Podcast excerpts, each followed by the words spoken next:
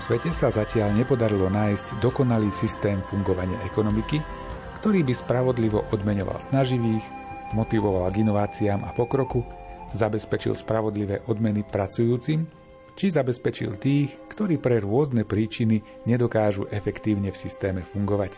Na druhej strane, ustavične sa menia aj naše potreby. To, že máme čo jesť, kde spať a sme chránení pred vonkajším násilím, je štandard, ktorý bol po väčšinu ľudských dejín nedosiahnutelný. Ako správne naložiť s dobrami, ktoré ľudstvo získava a ako ich dopriať čo najväčšiemu počtu ľudí? Aj to sú otázky, ktoré sa vynárajú pri čítaní encykliky Centesimus Annus od pápeža Jána Pavla II., ktorú si na pokračovanie čítame v relácii Výber z pápežských encyklík. Jej počúvaniu vás práve teraz srdečne pozývame. Text encykliky načítal Miroslav Kolbašský. Komentáre si pripravil Anton Fabián a na relácii spolupracujú aj Jaroslav Fabián a Martin Ďurčo.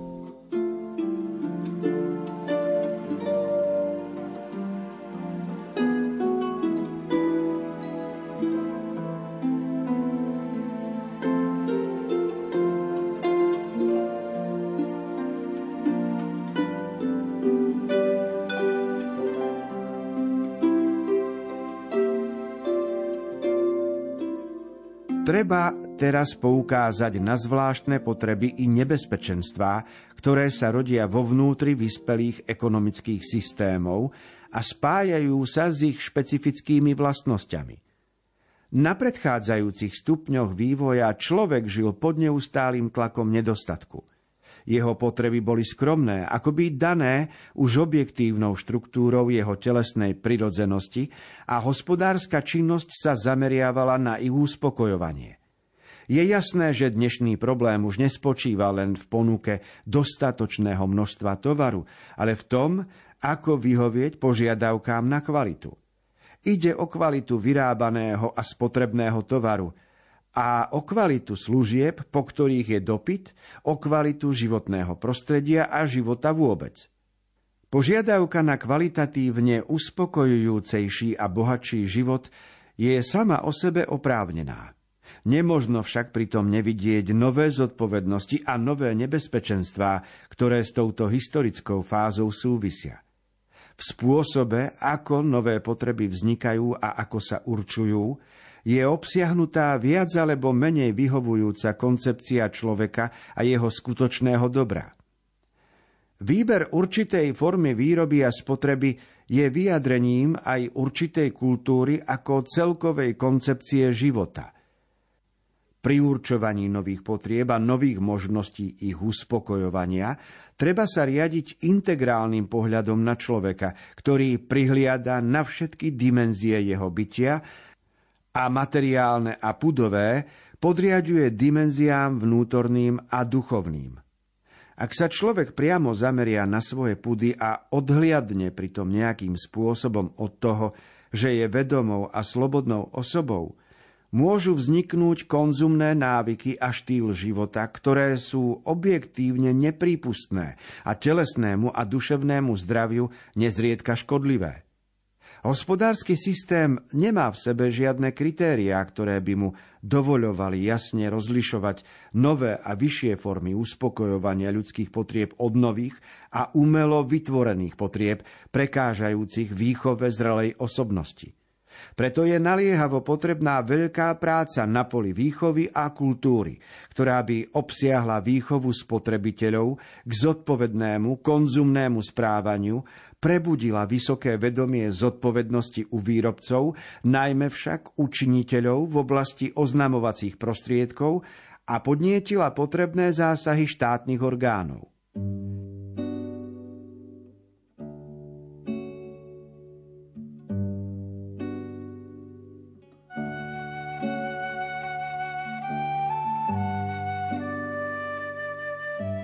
Téma e, konzumizmu je bežná stále medzi nami, lebo máme rozličné potreby.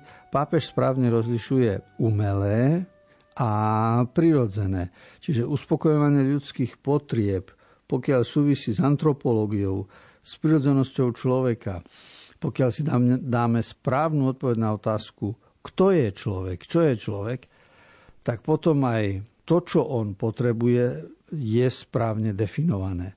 Ale existujú aj umelé nastolené potreby a tak sa konzumné návyky a štýl života mení a tu sa začína človeku ubližovať. Vznikajú škodlivé záležitosti, ktoré okolo seba vidíme. A preto na to upozorňuje a hovorí o, o, o výchove a o vzdelávaní, o zodpovednosti vzhľadom ku konzumizmu, pretože je jasné, že túžba niečo mať, niečo chcieť je správna, ale všetko závisí aj od toho, či sme schopní uvažovať nad kvalitou konzumizmu, nielen nad jeho kvantitou. No a to je otázka budúcnosti.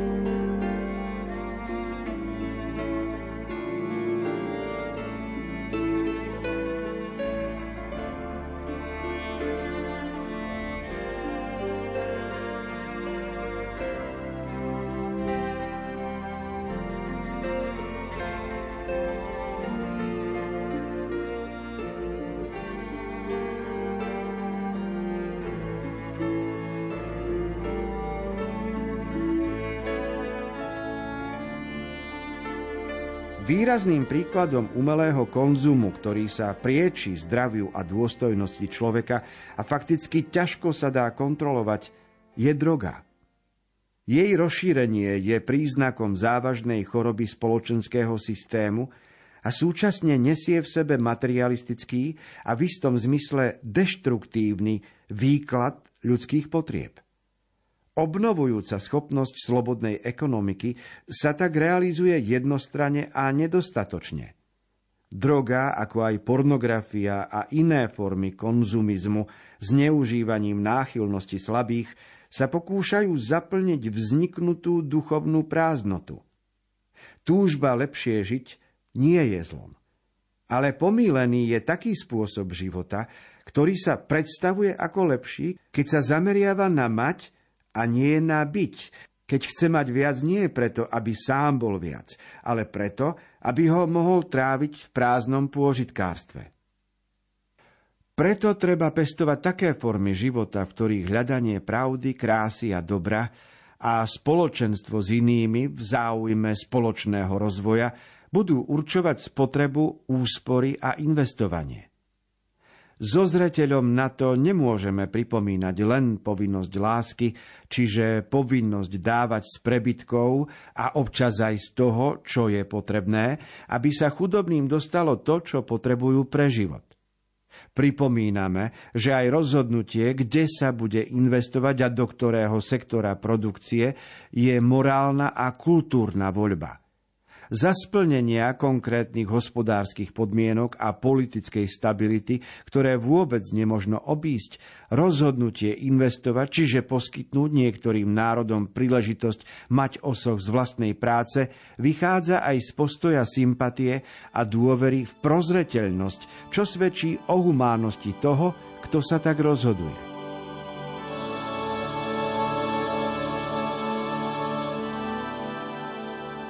Je o tom mnoho kníh a je samozrejme, že pochopiteľné, že človek chce byť šťastný. Ale už dosiahnuť toto šťastie, čiže cesta k šťastiu môže byť rôzna A jedna z tých ciest je aj droga, ktorú v našej spoločnosti vidíme. No a veľa záleží od výkladu, ktorý je s tým spojený, lebo sú ľudia, ktorí si túto túžbu svoju po šťastí, po blahu, čiže konzumizmus ospravedlňujú a na dosiahnutie svojho cieľa používajú aj drogu. A zase sú iní, ktorí vedia vysvetliť, ako túžby života sú motorom, ale ten motor života má byť náležite zakomponovaný do celého vývoja. A pápež pripomína tri skutočnosti, ktoré pre ľudský rozvoj sú dôležité. Poprvé je to spotreba, po druhé úspory a po tretie investovanie. O spotrebe, o konzumizme sme hovorili doteraz. Po druhé úspory, aby e, človek si bol vedomý toho, čo má. A po tretie investovanie, podnikanie s tým, čo má. A všetky tieto záležitosti treba zosúľadiť v zmysle kultúrnom aj spoločenskom, lebo my často vidíme, ako sa to iba politicky využíva a zneužíva.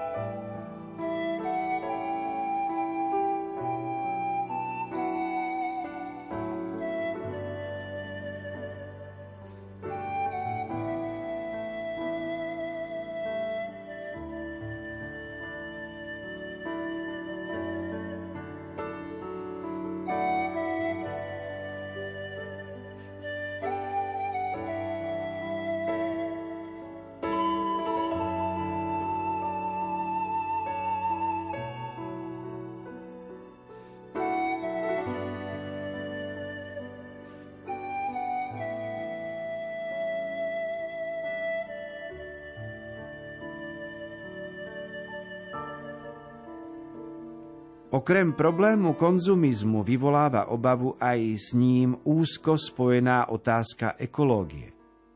Človek ovládaný túžbou viac mať a užívať ako byť a rozvíjať sa prehnane a nezriadene spotrebúva bohatstvo zeme ako aj samého života.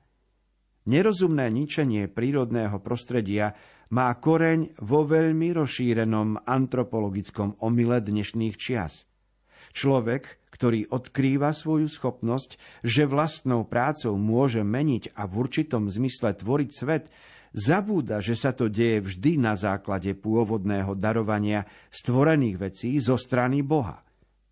Nazdáva sa, že môže ľubovoľne nakladať so zemou a bezvýhradne ju podriadovať svojej vôli, ako by nemala svoju vlastnú tvár a Bohom vopred dané určenie, ktoré môže človek rozvíjať, ale nesmie zrádzať. Človek namiesto toho, aby splnil svoju úlohu spolupracovníka Boha v diele stvorenia, stavia sa na jeho miesto a tým vyvoláva na ostatok vzburu prírody, ktorú skôr tyranizuje ako spravuje. V tomto postoji možno poznať predovšetkým biedu či úbohosť pohľadu i rozhľadu človeka, posadnutého túžbou veci radšej vlastniť, ako ich dávať do vzťahu s pravdou – Chýba mu nezištné, nesebecké i estetické správanie, vyvierajúce z obdivu nad bytím a krásou, ktoré vo viditeľných veciach dovoluje poznať posolstvo neviditeľného Boha. V tejto súvislosti súčasné ľudstvo si musí uvedomovať svoje povinnosti a úlohy voči budúcim generáciám.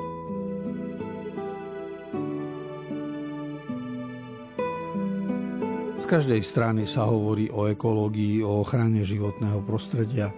Všetky argumenty na to poznáme a chápeme odôvodnenosť tohto rozprávania, ale to, čo encyklika Jána Pavla II.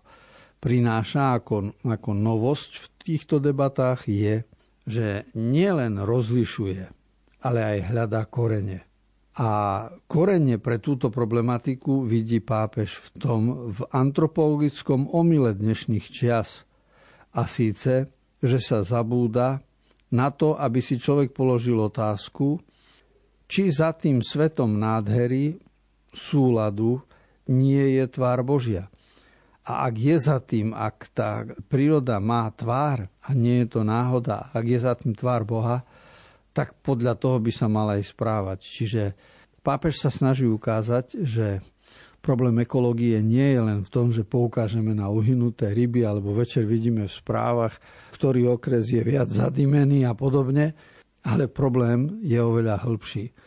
Pretože je marginalizovaný Boh, pretože jeho prikázania nie sú dôležité, pretože človek svoje ja povýšil na to miesto, kde by malo byť Božie ja, tak preto nastáva to, čo vidíme okolo seba.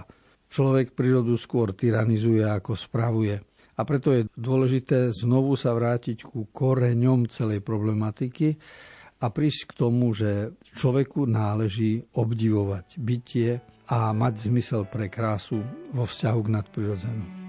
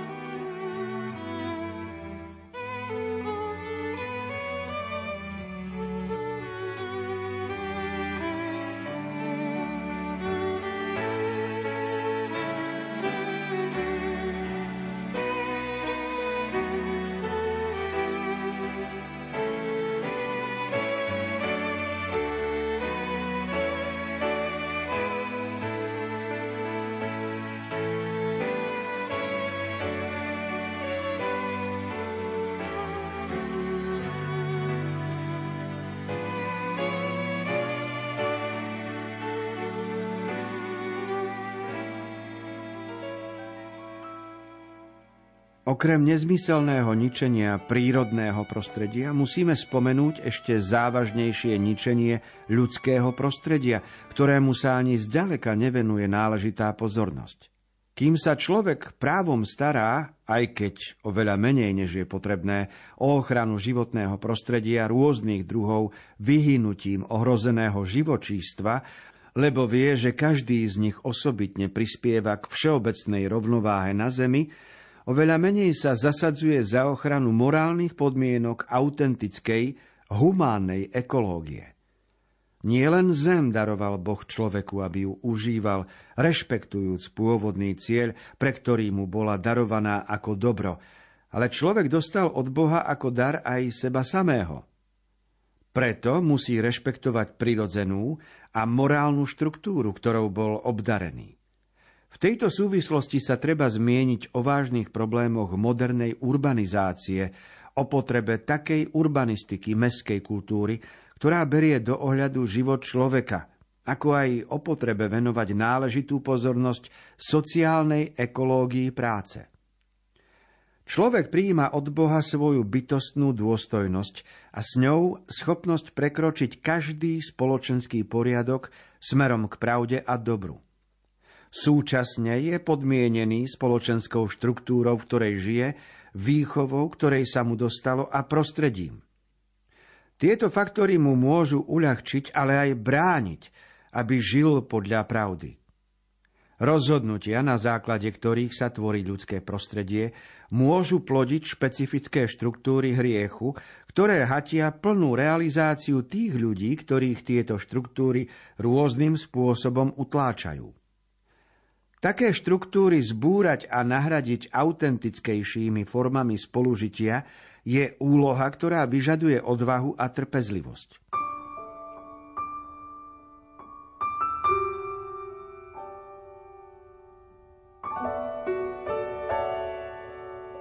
Každý rozumie výrazu ochrana životného prostredia. Ale pápež správne rozlišuje, že existuje aj ľudské prostredie. A to je iné, ako je životné prostredie okolo nás, pretože ľudské prostredie je to, čo je v nás. A ochrana ľudského prostredia je nemenej dôležitá. Preto z hľadiska používania latinčiny rozlišuje poprvé ekológiu, po druhé humánnu ekológiu a po tretie sociálnu ekológiu.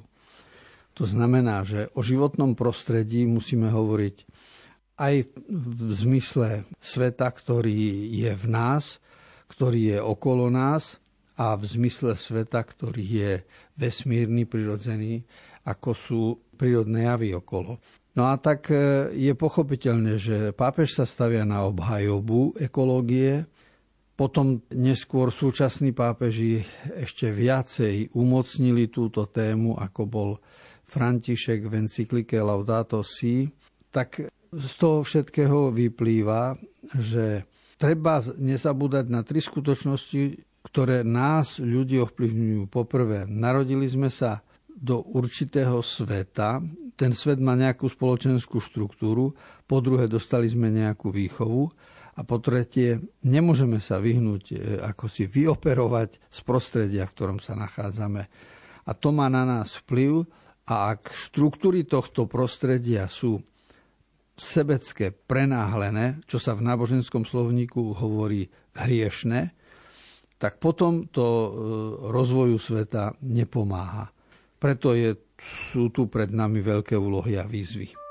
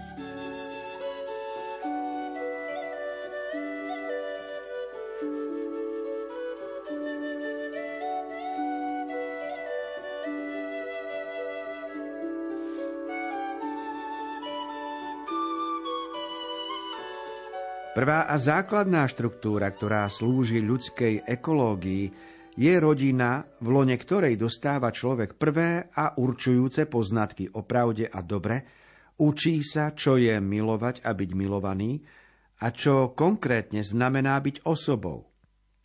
Tu sa myslí na rodinu založenú na manželstve, kde vzájomné darovanie sa muža a ženy tvorí životné prostredie, v ktorom sa dieťa môže narodiť a rozvíjať svoje schopnosti, kde sa naučí uvedomovať si dôstojnosť a pripraviť sa na zvládnutie svojho jedinečného a neopakovateľného osudu.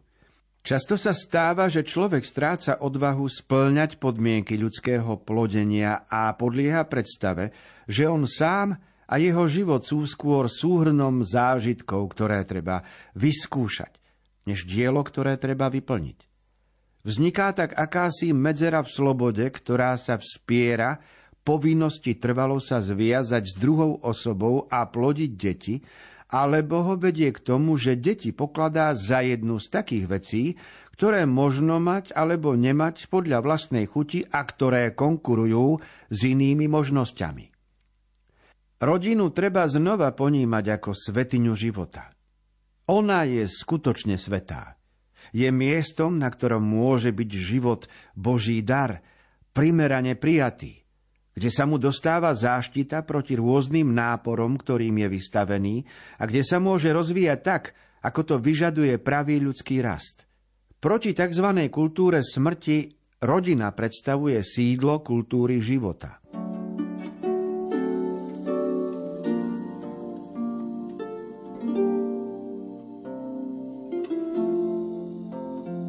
Keď čítame encykliku, tak uvedomujeme si, že pápež poukazuje na korene, na jadro, na pôvod mnohých javov, ktoré my okolo seba vidíme. A jeden taký jav okolo nás je určité transformovanie rodiny, úsilie použiť slovo rodina aj na niečo iné, ako je spoločenstvo muža a ženy založené na láske, darovaní sa, v ktorom sa najlepšie darí rastu a vývoju detí. No a táto zmena, ktorú vidíme v spoločnosti, je založená na tom, že či si život predstavujeme ako zážitok, ktorý treba vyskúšať, alebo či život berieme ako dielo, ktoré treba naplniť. A od tejto filozofie závisí potom aj prístup k životu, ku každodennému konaniu a potom vidíme aj výsledky. Čiže témy ako či prijať alebo neprijať dieťa, či sa trápiť s výchovou alebo netrápiť, či máme a môžeme žiť podľa vlastnej chuti alebo podľa poslania, ktoré nám bolo zverené. To všetko vyplýva z toho, akou filozofiou sa riadíme v každodennom živote.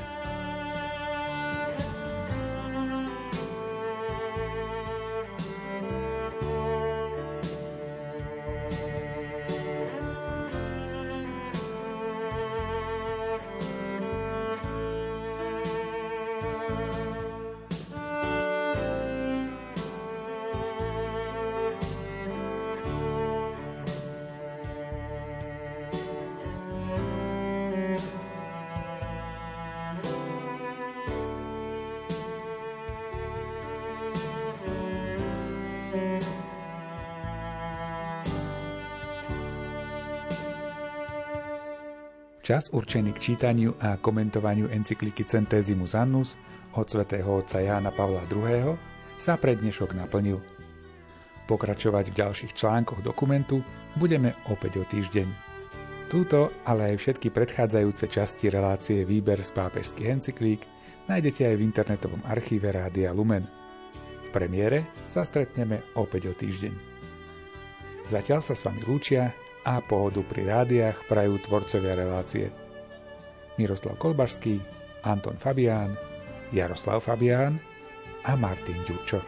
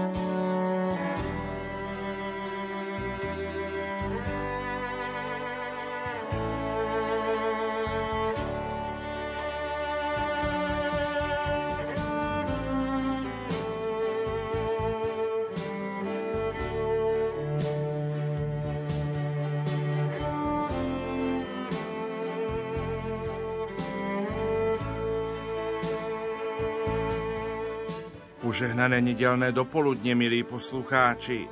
V nasledujúcich minútach ponúkame priamy prenos Sv. Omše z katedrály Sv. Alžbety v Košiciach. Celebruje ju Boris Bičánek, kaplán farnosti. Na organe hrá William Gurbal. Technicky spolupracujú Peter Schulz a Richard Švarba. Želáme vám ničím nerušené počúvanie.